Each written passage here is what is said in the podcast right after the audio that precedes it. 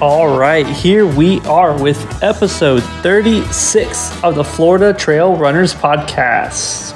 And we are chatting with a former Florida resident who recently moved out to Montana, Eric Kienle. He's won races like The Itch, the Swamp 50K, the first ever Skunk Ape Night Run, and the Wild Florida 120. This year, he took on the Mid State Mile for a third time in a row. And hey, spoiler alert, this year was his best year. He absolutely crushed it and took his body to the absolute max where his legs couldn't even move. Now, if you've never heard of the Mid State Mile, it's a last man standing type race on a roughly 1.1 mile course that restarts every 20 minutes and takes place in Tennessee.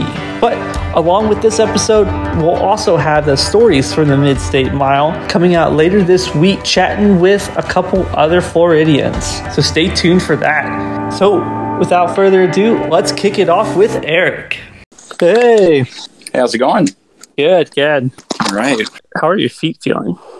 Oh, feet are feet are great. Um, yesterday I was having a real hard time trying to walk around, um, but yeah, just rest and food and water, and I soaked in some Epsom salts yesterday. Like I can actually kind of go up and down stairs right now. Not not very fast, but but no, I feel great, man. I like I feel like I ran that far, but I don't feel like I ran that far.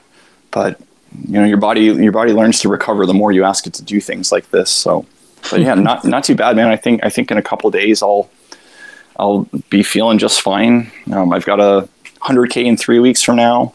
Um, I probably won't run until then, or maybe like a little bit the week before. But um, I think I've got enough fitness under me right now that I can probably just just go into this. You know, I'm not not doing anything crazy for that one. I'm just kind of just doing it to complete it and get a qualifier for another race. But just doing it to do it. But I, yeah, I feel I feel great right now, considering.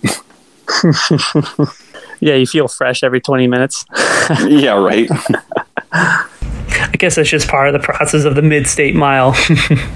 Yeah, it's it's it's amazing, man, and just like the journey this just this race has brought me. I mean, ultra running as a whole has taken me to a whole different area of my life. I never thought would ever exist, or this would ever be something I'd want to do. And it's cool that like with this, like I've I've never gotten stagnant. I've never just been like, okay, well, we just do this and it's this. I've always still have like this fire that burns inside me to just want to do better always.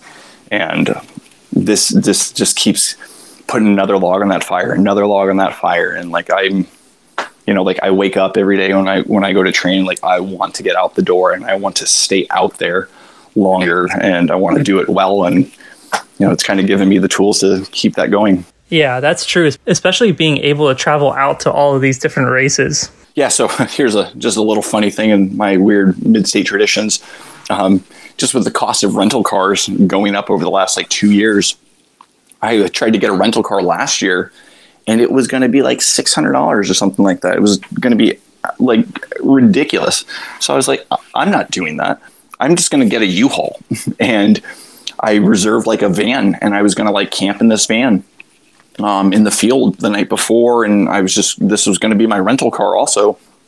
And uh, I get to the I get to the U-Haul last year, and then they tell me, "Oh, we don't have any vans now, even though you reserved one." So I had this ten foot box truck that I rolled up to the race in that I drove around Nashville for like five days. Um, so I pulled up there. So then I did that again this year because rental cars were even more expensive. So, but this year I actually had a van.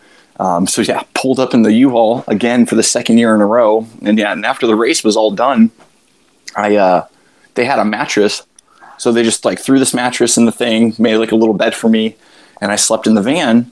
But then I realized that like I, I either had the child locks on or I uh, or or the, the the handles and locks just don't work from the inside of the van. So I was literally trapped in the van after I woke up the next morning and I saw Becca was like on social media or something and I was like, hey becca i can't get out of the van. I'm trapped in the back of the van.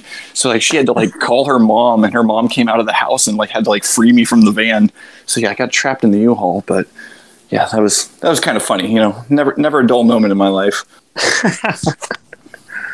but yeah i guess we can kick it off with you know a little bit about yourself you know from like florida to montana and when did you start running so let's see so yeah so eric kienle um, originally uh, born and raised in Florida. I recently moved to Montana two years ago uh, in August of 2020. Uh, I started running about 10 years ago um, when my daughter was first born. I was also trying to quit cigarettes at that time, and this is kind of what kept me off of cigarettes. And so I guess I just traded one addiction for another. Um, but I kind of started out, you know, with road races. Uh, like a half marathon was my first race. I just kind of signed up for it. One of the doctors I worked with asked, uh, do you want to you want to run this race with me? You want to run a half marathon? I said, sure. And I signed up for it. And I was like, how long is a half marathon? And she said 13.1. I was like, oh, okay. I guess we're running 13.1 miles. But uh, I did that. And I really, I think I kind of fell in love with the training. Um, and I just liked the growth and the process and how, how, how you would build something, you know, kind of from nothing. And I don't think I realized that for years um, that how much I actually really liked the training. But um, you know, I advanced to uh, you know full marathons, and then I did a couple of those, and then I kind of decided I wanted something a little more challenging. And my friend's sister at the time, she was doing Ironmans, and I was like, oh, we're to do that. And um, once I kind of started realizing how many moving parts there were, I was like, great, now I got to get a bike. I've got to have bike clothes. I've got to get a gym membership so I can swim somewhere. I need swimming clothes. And it kind of became too many moving parts for me. And I was just, uh, I think I was looking at Ironman stuff, and somehow I think a Ginger Runner video popped up on YouTube, and it was for like Hurt. And I'd never heard of uh, any uh, uh, ultra marathons before. I didn't know that that was a thing. And the more I learned about it and the more I watched this, I just became completely fascinated. And, and my, uh, my desire to seek something a little bit harder I realized kind of with ultra marathons, I just need more shorts and more shoes and more food. And it seemed a little more obtainable. So that's kind of how I got into trail running, really. Yeah, it's funny with like Ginger Runner and then of course like Jamil and all those videos. That's how I like I saw those videos and I was just like, damn, that was cool. yeah, Jamil Coury was a huge one for me. I think I watched all the Run Steep videos you know, from the beginning, I think I've seen everything he's ever put out, and he was a huge, huge influencer for me. And oh, all the vlogs. Oh man, I absolutely loved it, and I I always wanted to kind of do like a vlog thing myself, but I'm a little like camera shy, and you know, it takes a little bit getting used to talking to the camera. But you know, I, I practice with like my Instagram stories and Facebook stories and stuff like that. So that's probably as far as I'll go because I really don't have all the time to sit there and edit video and all that stuff. But I do I do enjoy it, and I do enjoy putting like my what I'm doing to kind of motivate others on social media. But I mean, coming into like the half marathon stuff like that. So when did you decide to sign up for like Pikes Peak? Pikes Peak. Um, let's see. So I went to Colorado a few years ago for work. I was at a, con- a veterinary conference, and uh, we happened to be in. We were outside of Denver, but my tattoo artist she was in Colorado Springs, and I knew we could do. Um, I knew you could drive up Pikes Peak Highway, and when we drove up there, I think we made it to about like the halfway point or so, wherever the little shop is, um, the little lodge. And um, we stopped for a little bit, and I realized they had just like a video playing in the background that there was a marathon there, and I had no idea. And I was like, I was talking to my my ex wife at the time, and I was like, "Can we come back next year and do this marathon?" She's like, "Yeah, sure, go go for it. I don't care." so that was actually that was my first trail race ever was Pikes Peak Marathon. I just went ahead and just tackled a 14er for a marathon. Um, I think that was my third marathon at the time. But I just yeah, I just saw it and I was like, I'm coming back next year to Colorado and that's what we're gonna do, and that's what I did. So it's so it's like you know, I'll do my third marathon and my first trail race. Hey, I might as well do it up Pikes Peak. and of course, like those views are amazing. Oh, it's absolutely amazing. I love I love Colorado. It's it was always somewhere I kind of wanted to move, and we always used to talk about moving to Colorado. And it was kind of funny how, you know, I got presented with this opportunity to go to Montana, And once I moved there, you know, by myself, I kind of realized I'm like, wow, Montana was kind of like what Colorado was like before anybody found out about Colorado. But unfortunately, now everybody has also found out about Montana. So, well, yeah, I mean, it's got all the all the parks and for hunting too. Holy cow! Oh yeah, hunting, hunting, just the, the views, Yellowstone Glacier, all that. It's it's absolutely a magnificent place to be. But yeah, so you did your first trail race at Pikes Peak Marathon. What finally made you go into the ultra? So I so when I was doing marathons, you know, everybody you know when you're doing the 26.2, everybody's goal is kind of to go to Boston. And um I you know, being at that time I was, you know, that lower age bracket, so you know, you had to be one of the fasties to get in and again at the same time that's when I was watching Jamil and and Ginger Runner and I kind of started like messing with it in my head. I'm like, do I want to run a fast like Boston time? Do I want to run like a sub three marathon or do I want to go for 100 miles? And just the more I watched ultra running and just like the journey and the struggle, I just was so drawn to it just because it was difficult and to see people persevere and come out on the other side. I was like, I think I want to, I want to tackle 100 miles and I want it, I want it to be hard. Um, I was looking at like the first one I originally wanted to do was Cruel Jewel 100. I just wanted to go like I, I was googling world's toughest 100 mile races, and that was one of the things that came up like in the top 10 was Cruel Jewel. So I kind of fixated around Cruel Jewel for a while, and I tried to make that my first 100 mile race um, in 2019. But unfortunately, I I had just gotten off a flight.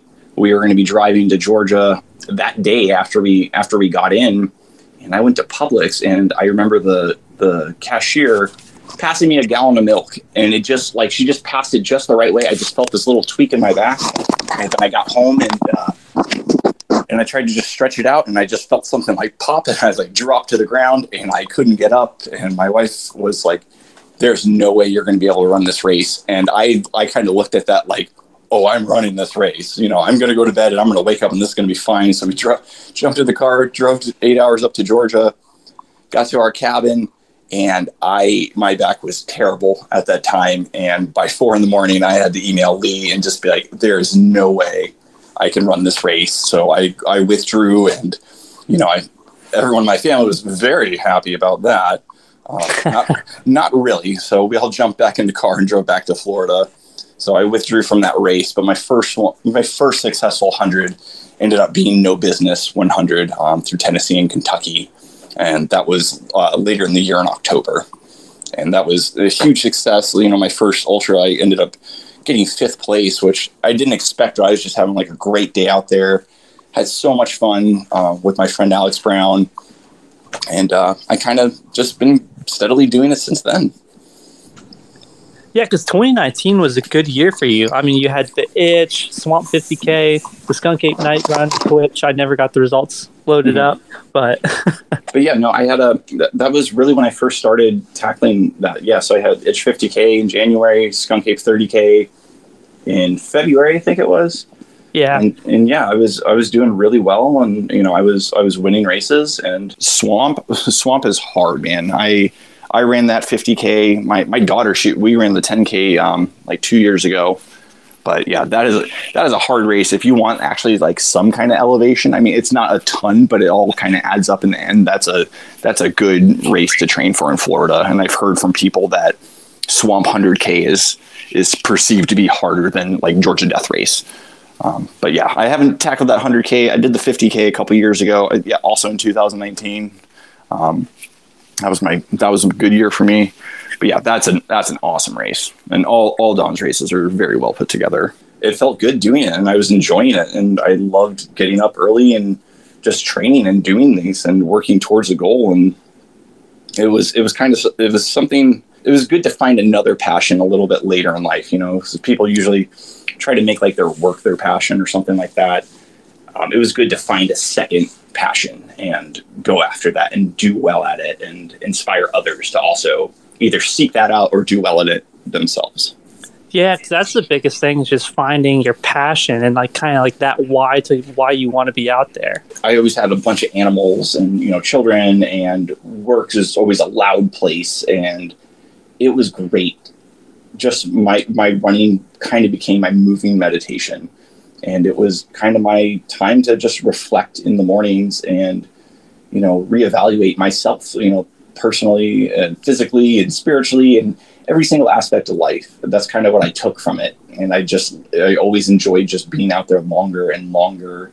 And I always used to like when I would first start doing my runs, I would just kind of run from neighborhood to neighborhood because I always had like this fear of something something was going to happen, and if if I got injured or something, you know, I needed to be able to hobble like a mile or two back.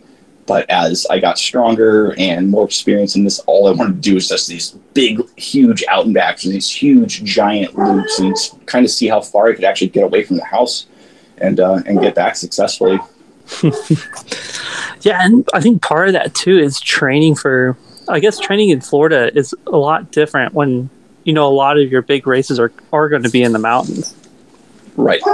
And luckily, I, I, I mean, Florida, you, you know well, Florida's not a very um, hilly place at all. There are little spots where there's hills. You can you can make it a workout, but I would always I would always go up to like Clermont and I would just run repeats on Sugarloaf Mountain Road, just this little like half mile stretch of like 250 feet of gain, and I would just stay on that thing all day. And I it, it, yeah, it's kind of funny me being from Florida and, and, going and doing all these mountain races and doing well at it.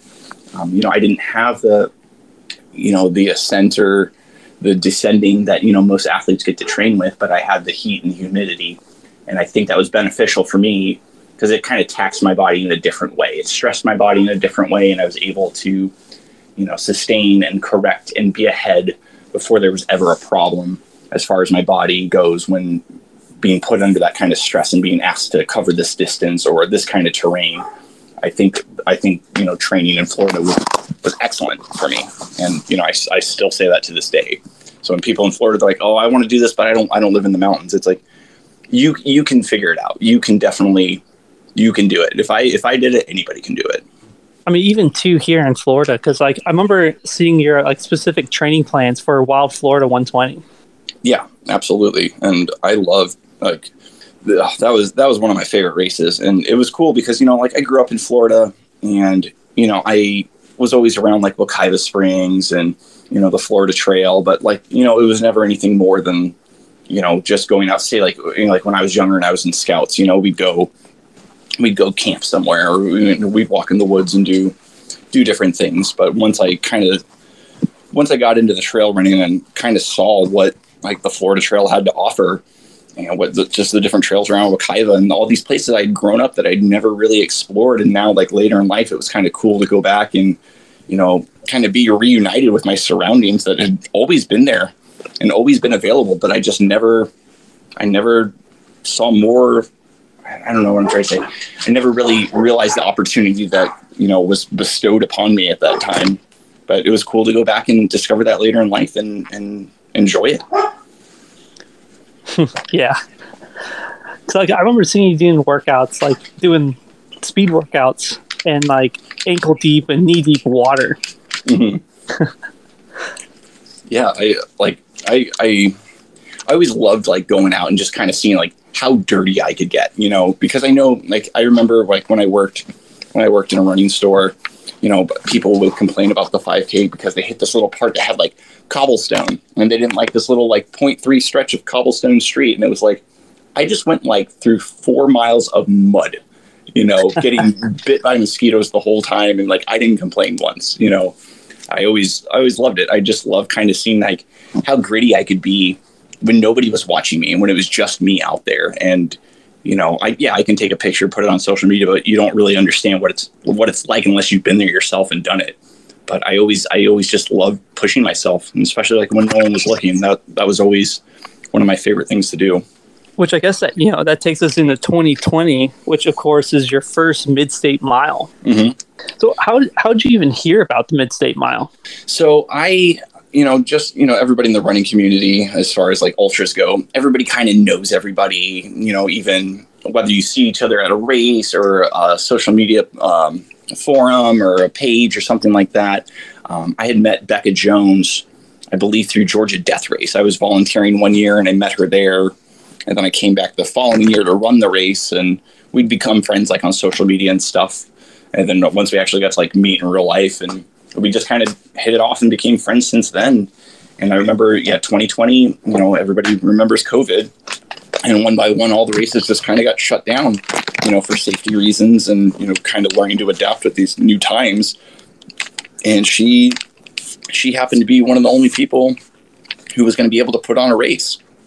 Um, and it was a little, a little 1.1 mile loop in her parents' uh, backyard and some old, um, you know, logging roads and they'd cleared out these trails and uh, it's a little 1.1 mile loop with 340 feet of gain per loop. And it's there's two uh, one really big climb and the second climb's not as bad um, but it's you know it's still it, it adds up in the end. But yeah two two big climbs two big descents um, and kind of like two very runnable parts. Um, and she was kind of the only one doing it and she's like hey i'm, I'm putting this race on. Do you do you and alex want to come out and do this and I was like, yeah, absolutely. So I kind of didn't, you know, it was kind of weird at that time too, because I was also in the middle of uh, kind of figuring out my life. You know, me and my wife split up at that time.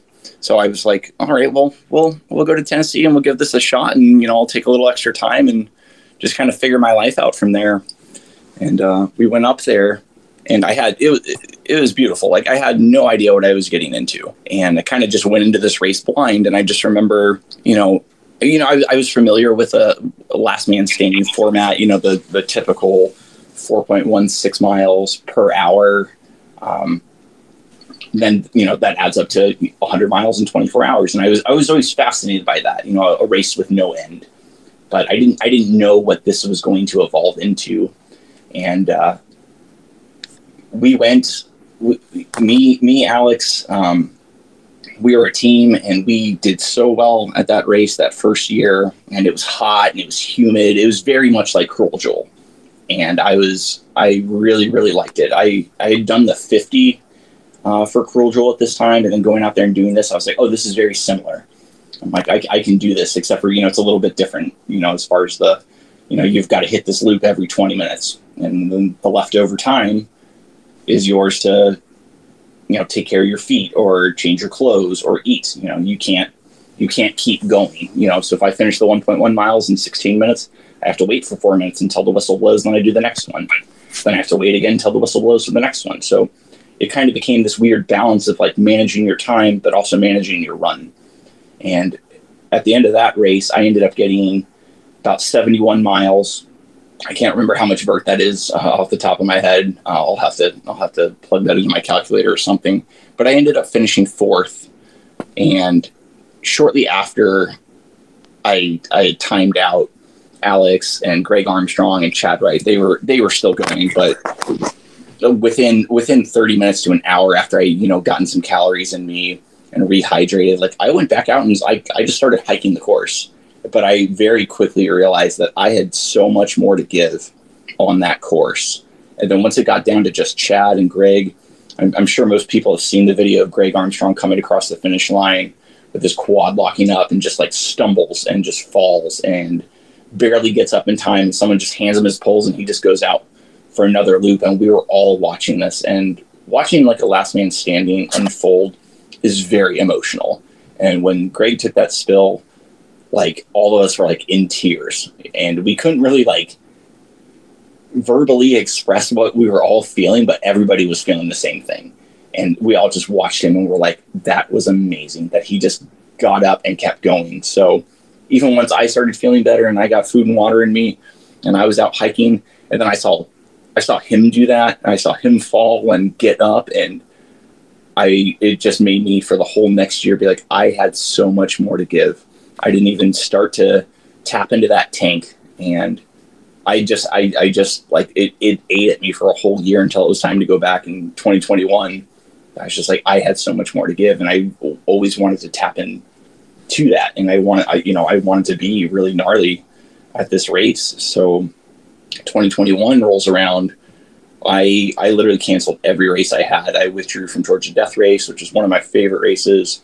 Um, there was two other local races that I just I just withdrew from also, and I decided to solely train for mid state mile. And there was a lot of, and a lot of people knew I was doing that.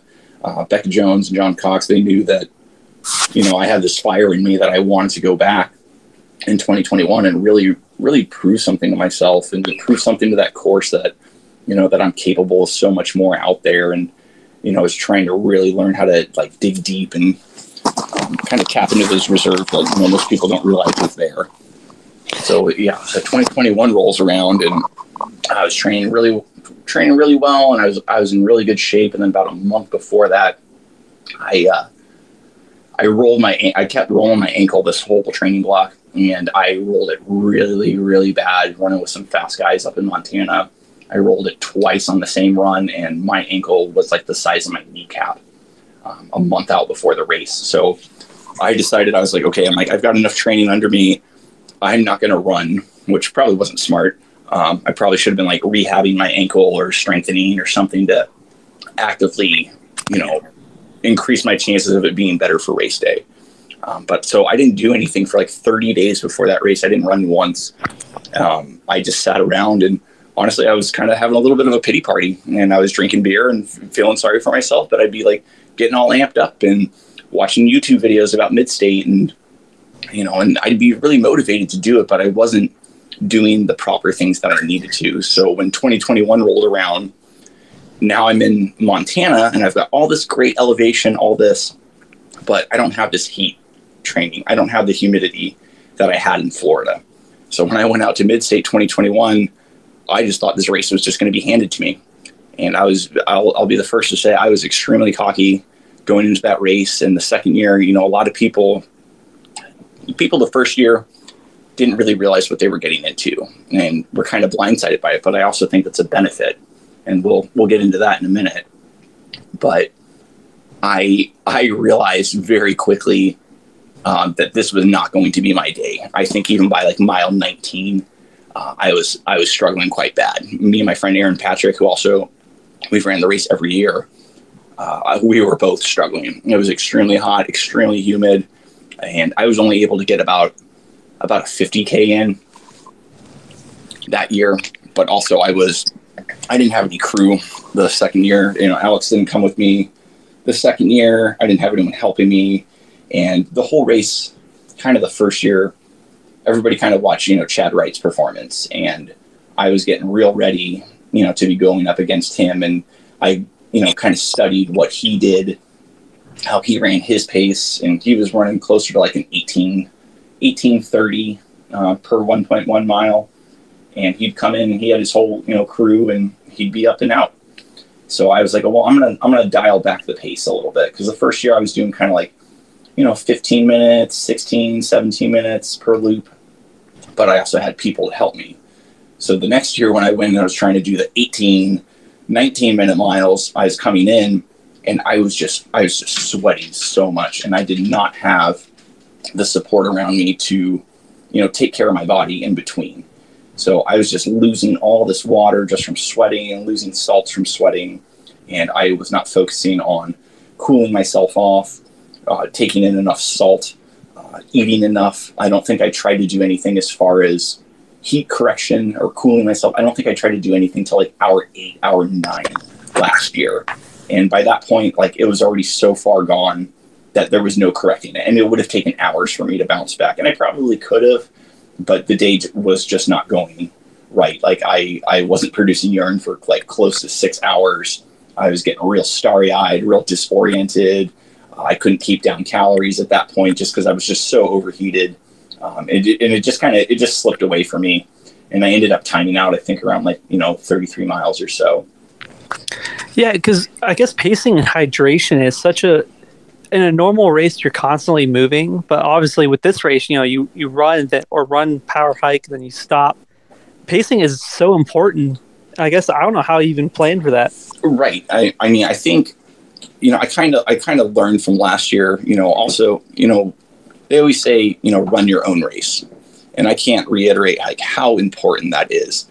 Last year, there was a whole group of people, you know, in the back of the pack, and everybody's you know watching the leader from the previous year, and kind of everyone's trying to mimic what he's doing, and I realized, I realized, you know, after, you know, from 2021 to 2022, I realized that I've got to run my own race and I've got to manage myself. I can't be looking at other people's success and making that my own. I've got to make my own success out there. So I kind of realized this year I've got to do what I need to do. And, you know, they always have like this this quote I always liked in veterinary medicine that an ounce of prevention is worth a pound of cure.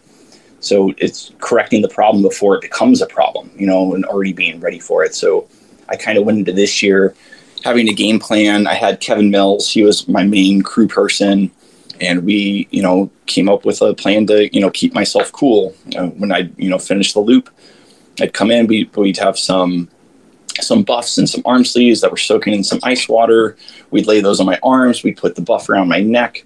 I had a this awesome Ryobi uh, cordless fan that just ran off these drill batteries. So I just kept putting these drill batteries in just to cool myself. And I started really early on before I even started getting hot. But also, I um, in my training, I would um, because it's really funny right now. Montana has perfect running weather right now. Perfect running weather. You know, the the snow's finally gone, but and everyone's starting to finally bust out. You know, t-shirts and shorts and I'm out there wearing three shirts and gloves and a, a, beanie, and I'm trying to make it as hot and miserable as possible just to try to train for the heat. So that was one thing I did this year that was different from 2021 because 2020 I had I had Florida to train in the heat. 2021 I just ran in the mountains and I just thought the elevation would just make up for it, but it really didn't. It almost kind of did me a disadvantage moving to a cooler place and then going into the race versus being in Florida and not having the elevation. But so 2022, I you know I heat trained a bunch. I had a much better nutrition plan. Uh, made it made it a very big point to be taking in salts just because I'm a heavy sweater, just to maintain uh, my body throughout throughout this course because it's very demanding out there. Again, because now you're on year three of the Mid State Mile. You know, obviously you had I guess you wanted to prove to yourself, but what are the other factors that just bring you back? You know, like the culture, the people, competition.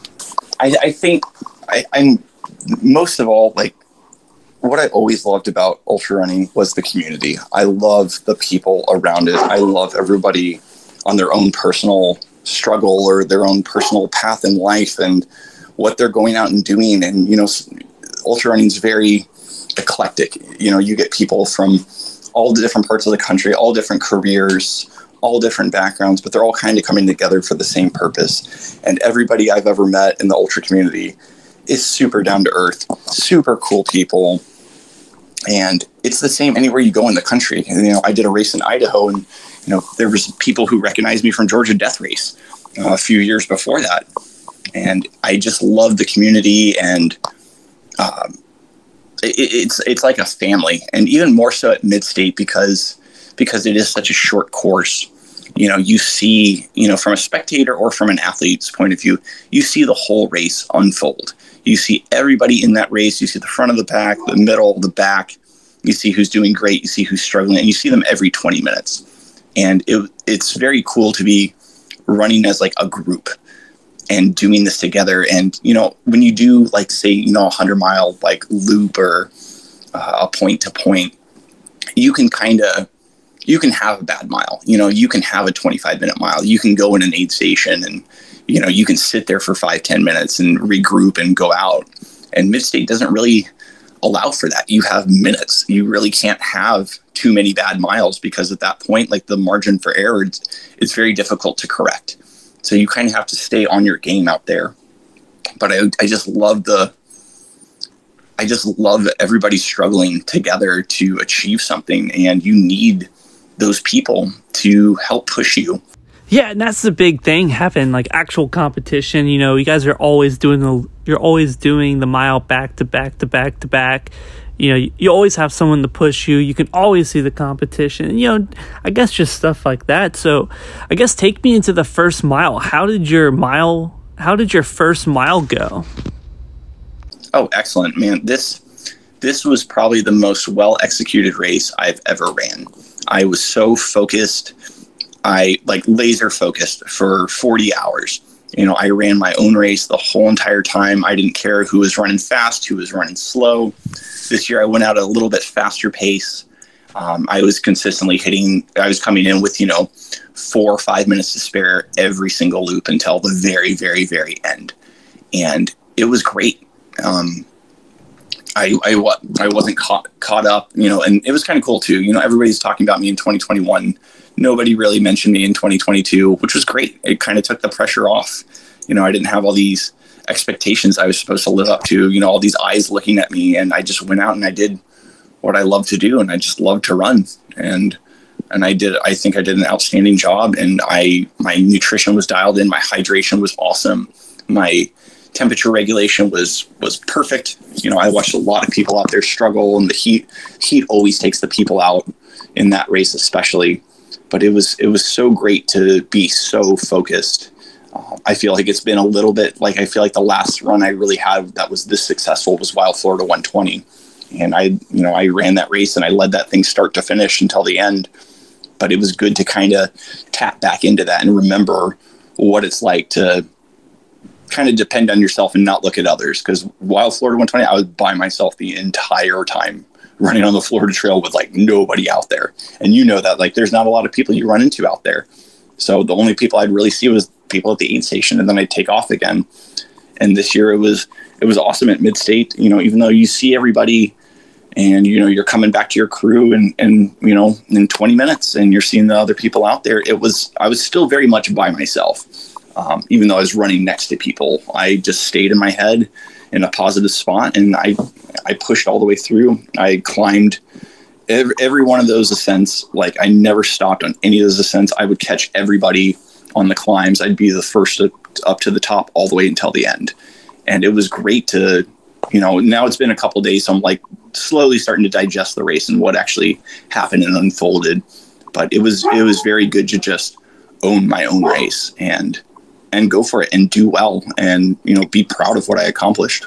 Yeah, so coming into mile 71 and a half. Now that's the furthest you've gone at mid state. How did that moment feel? Um, it felt good. Um, it was kind of weird because you know the first year, you know, I, I I've been I've been joking around saying you know mid state mid state mile math is the hardest math out there because it's you know every 12 hours you get a you get a 20 minute break so that's 20 minutes taken off. So you can kind of you can kind of figure out where you are. It's not really displayed anywhere while you're running. But one thing the first year first year and second year i ran this race i'd run with a lot of people and i'd constantly keep hearing what mile are we at? What loop are we at? How much climbing have we done? And people kept kind of fixating to these smaller goals of okay, I hit a 50K. Okay, I hit 50 miles. Okay, I hit 100K. Hey, we've only got this much further and we've, we're going to hit 100 miles. And, and, you know, I think thinking like that is, is good for a different kind of race. You know, when you're running like a, a different 100 miler, you know, there's these small little, you know, boxes you can check off and be like, okay, I hit this, I've got this much more to go. But with a last man standing, that, that is kind of irrelevant. Um, because it's it's a race with no end. You know, second place determines when first place stops. You know, after second's done, they run one more loop and then that's it. They can't continue. So John and Becca kind of dialed it back to tell people that you're in a mile. You just have a mile to go. It's just a mile. Just do the mile and come back. And every mile out there is different, you know, because of how you're feeling, how far you've already gone. But I think this year was very good because it helped eliminate these little boxes to check as I went. And I would just solely focus on that one mile and then the next one. And I didn't really have, I didn't have anything to tell me that, oh, I've passed my 71 from the first year. Um, I didn't really have like the time or, or to say, okay, all right, now we're going to be 17 hours in, so I'll have this many miles. Like there was no like mental math going on. It was very much just, we're just going to go and we're just going to do this. And I just focused on that the whole time. And it, it really helped. And it was really crazy because I know the first year nobody hit 100 out there. Sorry, the dogs are going crazy in the background. Oh, yeah, my dog started growling at them. the, um, Becca always wanted people to hit 100 miles out there just because this is her family's property and, you know, it's something that's important to her. So the first year, nobody hit 100. The second year, two people hit it. And so this year we had four people hit 100 and keep going, but there was no there was no recognition about that. There was no hey guys, this next loop's your 100 miler, you know, because also sometimes people once they hit those little sub goals, they do the okay, that's good enough for me. You know, I did this, I'm proud of this and I'm done. And this year I think was great because we didn't know any of this. We didn't know how far we'd really gone. My my watch was well dead after 24 hours, and 24 hours I think gets you close to about 75 miles. Again, I'd have to like plug that into my calculator, but about 75 miles per 24 hours is about what you're going to do out there.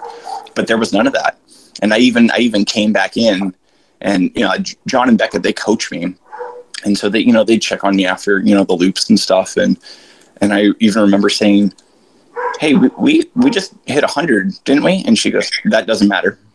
That doesn't matter. and, I, and I was like, I know, I know it doesn't matter. But like, let's just, let's just stay in this. So, um, but yeah, no, I, I just, I just stayed in it and I just kept going. And I, you know, I knew like, yeah, course record was, you know, coming up these like little milestones, but like I tried very hard not to focus on that. And I just tried to just keep myself going no matter what. Did you sleep at all out there? So, so every 12 hours, there's a mandatory 20 minute break. Oh, um, that's right.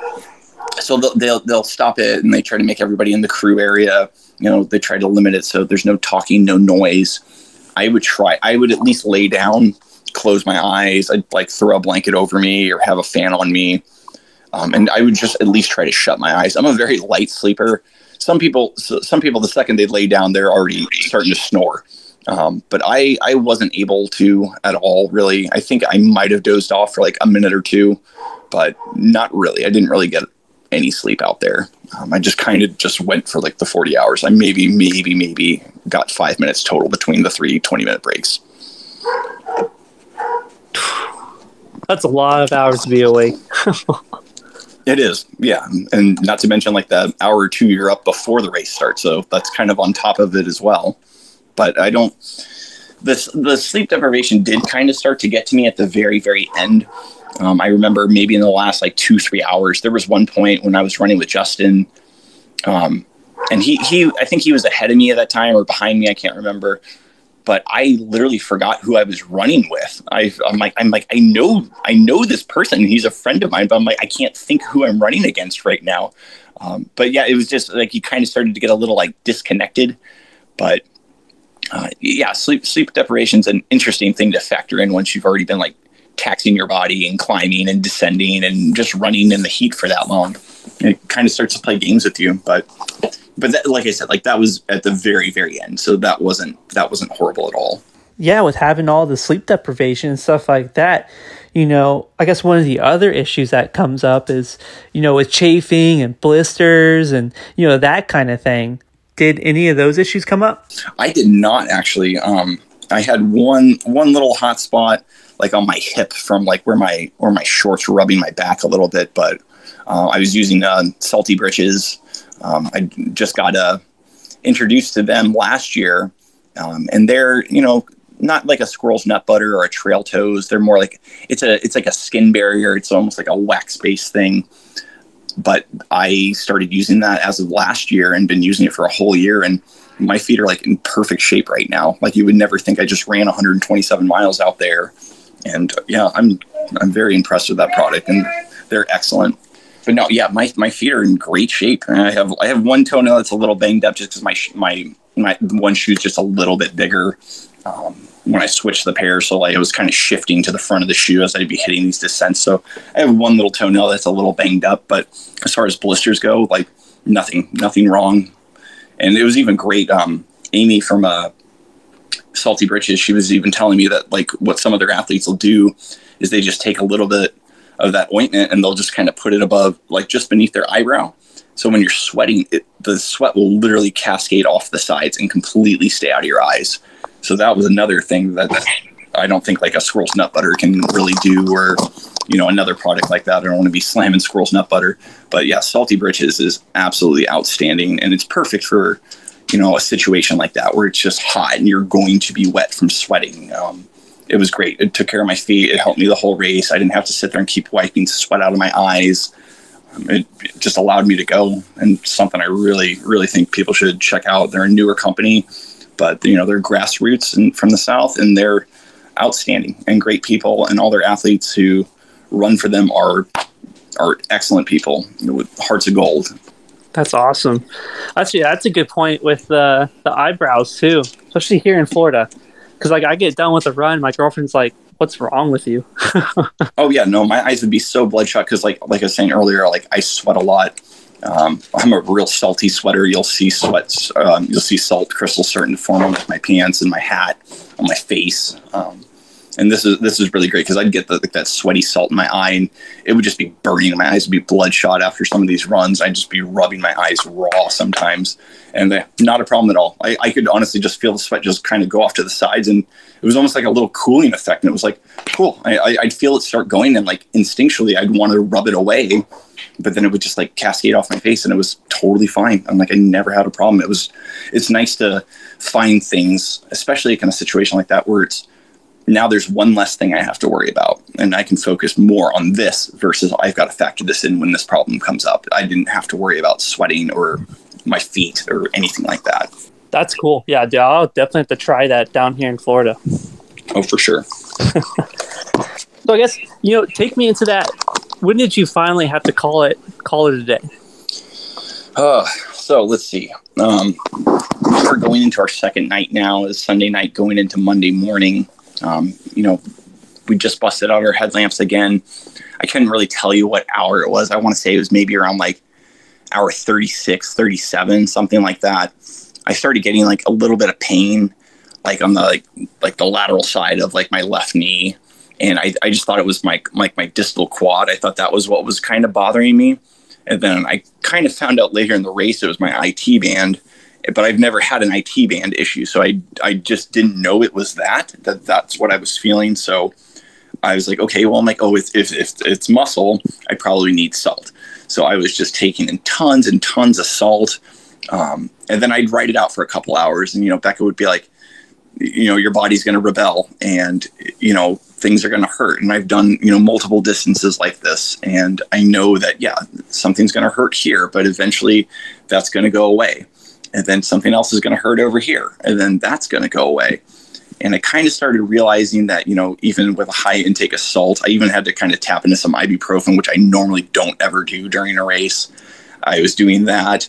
I had like a like a cbd like balm uh, like for pain that you would just kind of rub in a little bit.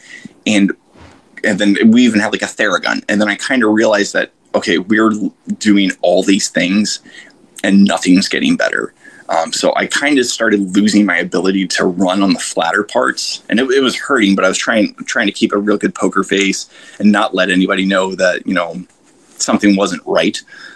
So I started not being able to run the flatter parts. So I would just kind of power hike, and then it got to the descents, and then I was having a real hard time on the descents coming down. But I was always able to to to hike up. I was always a strong climber the whole entire race, but then slowly, like my whole like left IT band and quad started going and locking up real bad. Then my right one started going, and once the right one went, I started losing my ability to climb, and I just slowly kind of started slipping off. And I think my second to last loop, the first descent that you go down is unforgiving. It's called Devil's Dance, and it is super super steep and it's rocky and it's rooty. And I was just very cautiously just trying to go down and just trying to just preserve my body. I was trying to switch up my gait, maybe land a little bit more on like my forefoot, on my one foot. So I was like completely changing my gait, just trying to like modify. You know, how can how can I just ride this out? How can I? It may take a couple hours for this to go away, but I started realizing that like it wasn't going away, and then slowly like my body just kind of started shutting down from there. My brain was in it the whole time. Mentally, like I was not ready to give up, but I the second to last loop, I I didn't think I was going to make it into the corral, and I think I made it with like one second to go. Ran straight oh. through, straight through the crew area. Started the next loop, and I think I think Becca kind of knew that it was coming, and she came down. And she, there's like so the the course is like a figure eight, and right where that little intersection is between like the first loop and the second part, it, we call it the crossroads. So she, you know, the crew can go out there, uh, spectators can go out to that part, and cheer on the runners. And she was down there and I came down that first descent and, and she's like, How much time do you have? And I'm like, I'm like, I've got seven minutes to do the whole second half. And she's like, You need to go. You need to go. And like I made it through that one. But then the next one she came out to the crossroads again. And once I made that first climb, I kind of knew my race was done at then. I did not think I was going to be able to get back in time. So like after I made that first climb, there's kind of this, this flatter rolling part and it's, it's really pretty up there. Um, but she ended up hiking up to the top and she just kind of helped me down that descent. So she took my trekking poles and like I had my hands on her back, on her shoulders, and I just like very slowly walked down. And I kind of knew that it was done then. She did too, but I still wanted to complete the loop. So I still, even though like I had timed out, I, I still finished the second climb, the second descent, and I made it back in, back into the, the crew area and the corral and just finished it. And, you know, my, my day was done, but I didn't, I don't have any regrets about it. I don't feel, I don't feel like I, I, I didn't, uh, what am I trying to say? I didn't leave any stone unturned. Like everything I did, I executed. And my nutrition, my hydration, my cooling, my training, my mental fortitude, like all stayed the same this entire race. And it was, it was magical. And it was really cool to watch, you know, Justin, you know, go for take this win and it was it was awesome you know and it was cool because like i didn't hand it to him you know I, I, I made him work for it and we both did and um, we both decided like even we were kind of getting a little delirious towards the end and we're like oh man maybe, maybe we'll we'll just call it maybe we'll maybe we'll just get the course record and do like one or two more and then we're like what are we saying like absolutely not like we're, we're here to run we're, we're running until we can't run until something catastrophic happens. And then shortly after that, I think that was kind of like my downward downward spiral. Was like, yeah, something catastrophic did happen. Yeah, my muscles and IT band just like said no, and I just couldn't. I just literally could not move my body anymore. Man, that that's wild. like I've never, I've never ran to the point of like muscle failure. Like, and I, you know, you see, you see like some of the, like you know, those like like 215 marathoners and like they get like to that last like point two of the marathon and they're literally crawling on the ground and like rolling uh, you know like a stop drop and roll they're rolling across the finish line and it was like i always remember watching that just being like what does it take to get to that point you know Gr- greg armstrong the first year what does it take to get to that point where you're literally collapsing but you're still getting up and going and it was it was cool to to find that um, I've never found that point before. You know, I was always focused on, you know, pushing myself to like what what is my limit as far as what I can do as far as like a distance goes or a time goes. But I've never pushed myself literally till the point I break. And I went into this race and I told myself either I'm going to win or I'm to my body will break in the process. But either way, however that unfolds, I'm I'm upholding the standard of pushing and staying true to myself out there, and that's what I did.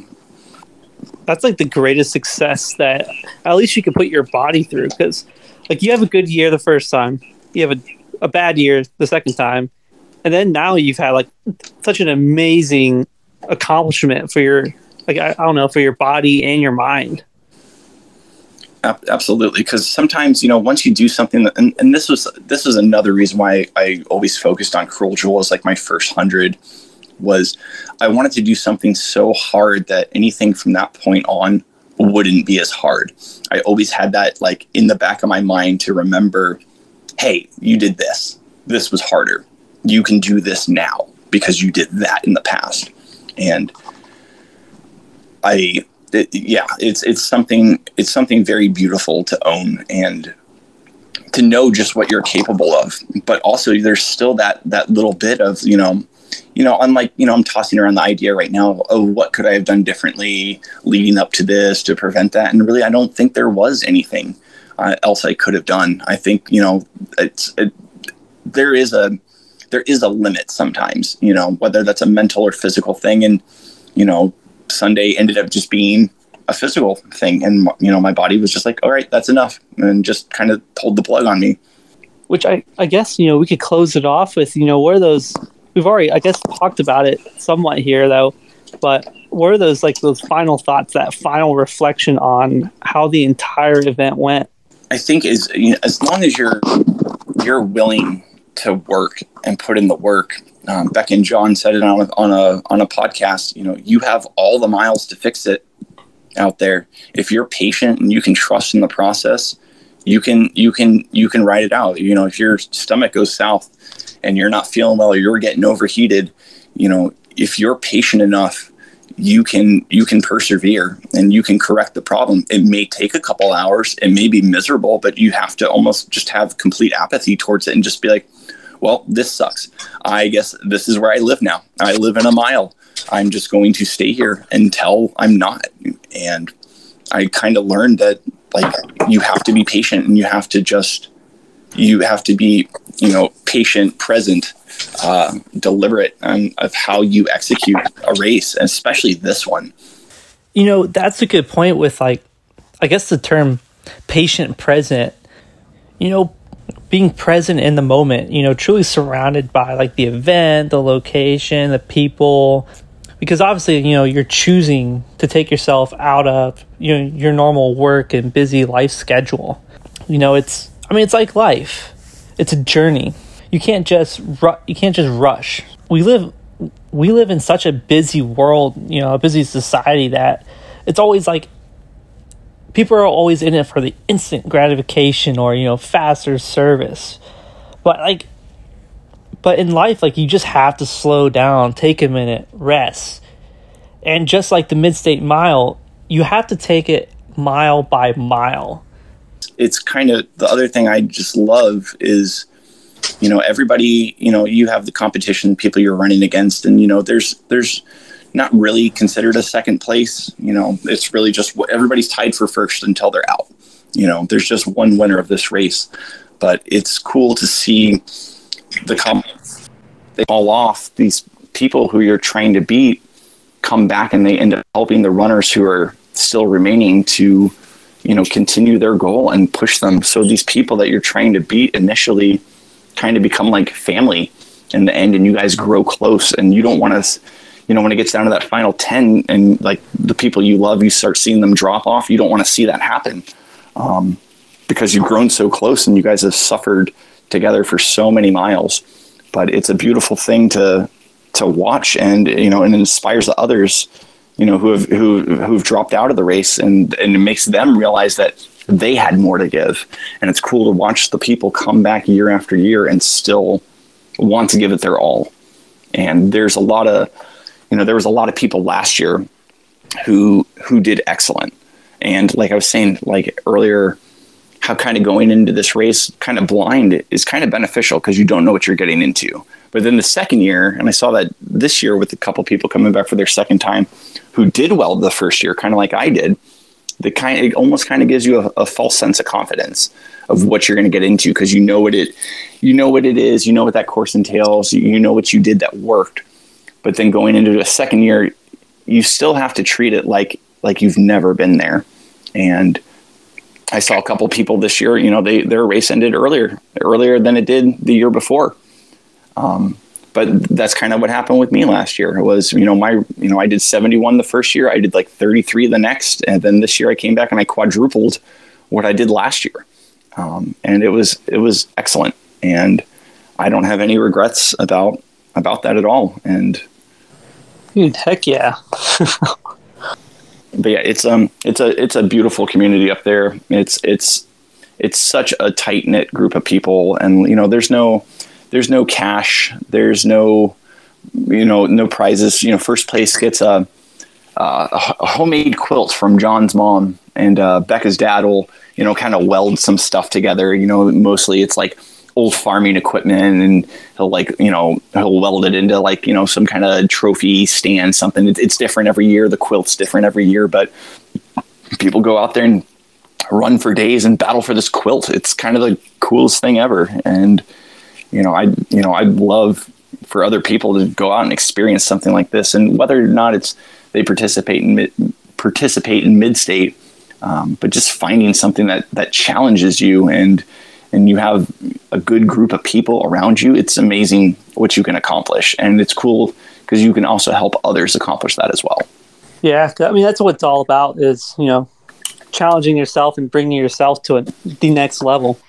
Yeah, and it's and, and this this race is going to be something big, and I mean it's already becoming something big. Um, the people who know about it, but as it's you know spreading to more, I think I think this race is going to you know draw more athletes and you know not necessarily bigger names. I'm I'm sure those will come in time. That you know that doesn't really matter, but just it's going to draw the right people out there who really want to challenge themselves and find out something about themselves that they didn't know was possible. And this is the perfect setting to do it in, and just the love and strength that you draw off the community and the spectators and the other athletes out there. It's it's the perfect equation to have either a great day or a or a terrible day.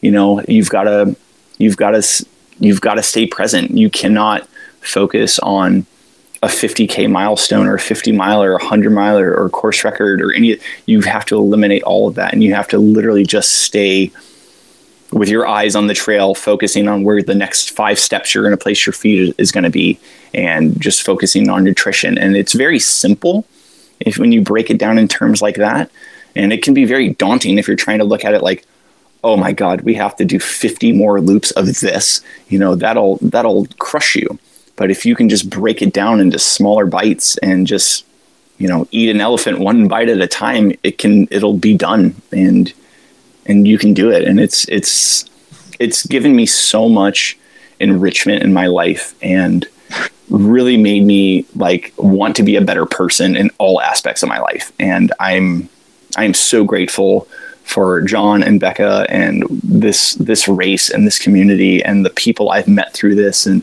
who have become lifelong friends. Um, I wouldn't be able to be here today or have any of these accomplishments if it weren't for them. So I, I owe a lot to the people that I've run with over the years at this race and in other races I've run, but Midstate is something so special. And I think this is going to be a, a, huge race for years to come. And I just wish John and Becca all the success in the world with this race. And, you know, I invite everybody to come out there and check this out. It's something well worth, well worth doing. Dude, that's awesome. No, it's, uh, yeah, it's, it's, it's something to see. And, you know, even, even like people who are like, you know, not big runners or, you know, don't want to compete that just going out there and just doing it and seeing like what you can actually do. Cause there, there's people like, oh, I just want to run a couple loops and they'll, they'll run a couple loops and then they get back and then they're like, oh crap, I still have three more minutes to go before the next loop. Well, I guess I can start the next loop and then they keep going. Like the, the girl who broke the course record uh, for the ladies out there, I, I think she she'd only run like a 50k like three weeks ago. That was like her first race ever, and she ended up doing like 89 miles like crushed the course record for the ladies. And she was a beast, and like, she kept coming in and being like, "Yeah, I'm done." And then they'd be like, "No, one more. You got one more in you. You got one more in you." And she just kept going, and she was a beast. And yeah, Jill was Jill is outstanding. But like that's exactly what I'm saying is like you know people like there there can be like some miss um ah like you it's all about perception you know? If like you you think you can do this or you think you can or you can talk yourself out of it whatever but when it comes down to brass tacks and it's like you're getting back in that corral and you still got time you can still keep going you know? Like don't don't time yourself out. Don't limit yourself to what you can do because you're capable of so much more out there. And especially with a community like that like you can definitely keep going so it's it's it's pure magic it's the it's the most magical race i've ever been a part of that's the biggest thing is you know the magic that either you feel you know, before the race, after the race, or, you know, during the race, obviously the journey of it. And, you know, it's just like the stories you have to tell that really just carry on. You know, that's also why I do the podcast because there's just so many cool, there's so many cool stories from so many different races all over this country that I really just enjoy hearing about and really also just sharing so like other people can hear it and you know maybe other people can have those same experiences or or their own experiences. But hey, you know, I appreciate this. This was awesome. But no, man, it was awesome talking to you, man. Good to catch up with you. Heck yeah, dude. Yeah, man. We'll do it again sometime, dude. Yeah, appreciate it. All right, man. I'll talk to you later.